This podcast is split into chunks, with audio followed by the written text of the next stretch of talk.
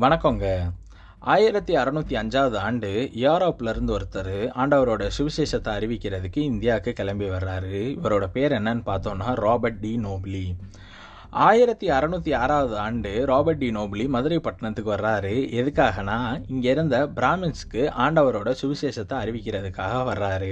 வந்தவர் தன்னோட உணவு பழக்க வழக்கங்களை மாற்றிக்கிறாரு தன்னோட உடைகள் எல்லாத்தையும் மாற்றிக்கிறாரு இங்கே இருந்த மக்களுக்கு இவங்களோட பாணியிலேவும் ஆண்டவரை பற்றி இவங்களுக்கு சொல்லி அநேகரை கிறிஸ்துவுக்குள்ளாக நடத்தியிருக்கிறாரு. ஆண்டவரோட அன்பால் தொடப்பட்ட நிறைய பேருக்கு ஞானஸ்ஞானம் கொடுத்துருக்கிறாரு. இதனால பல எதிர்ப்புகள் இவருக்கு கிளம்பிக்கிட்டு வந்துக்கிட்டே இருந்துச்சு. இதெல்லாம் பொருட்படுத்தாத நோபர்ட் டி நோபிலி ஆண்டவருக்காக தன்னோட பணியை தொடர்ந்து செஞ்சுக்கிட்டே இருந்தார். இவர் இங்கே இருந்த ஒரு ஐம்பது ஆண்டு காலத்தில் எக்கச்சக்கமான புஸ்தகங்களை எழுதியிருக்கிறாரு. ஏன்னா இவர் இத்தாலி பிரெஞ்சு லத்தீன் தமிழ் தெலுங்கு சான்ஸ்கிரிட் போன்ற மொழிகள் எல்லாம் வல்லுநராக இருந்ததுனால பல புஸ்தகங்களை எழுதியிருக்கிறாரு. இப்படி பிற சமயத்து நண்பர்களுக்கு ஆண்டவராக இயேசு கிறிஸ்தனுடைய அன்பை பற்றி சொன்ன ராபர்ட் டி நோபலி ஆயிரத்தி அறநூற்றி ஐம்பத்தி ஐந்தாவது ஆண்டு இதே நாள் ஜனவரி மாதம் எண்பது வயசில் பரலோக ராஜ்யத்துக்கு கடந்து போனார்.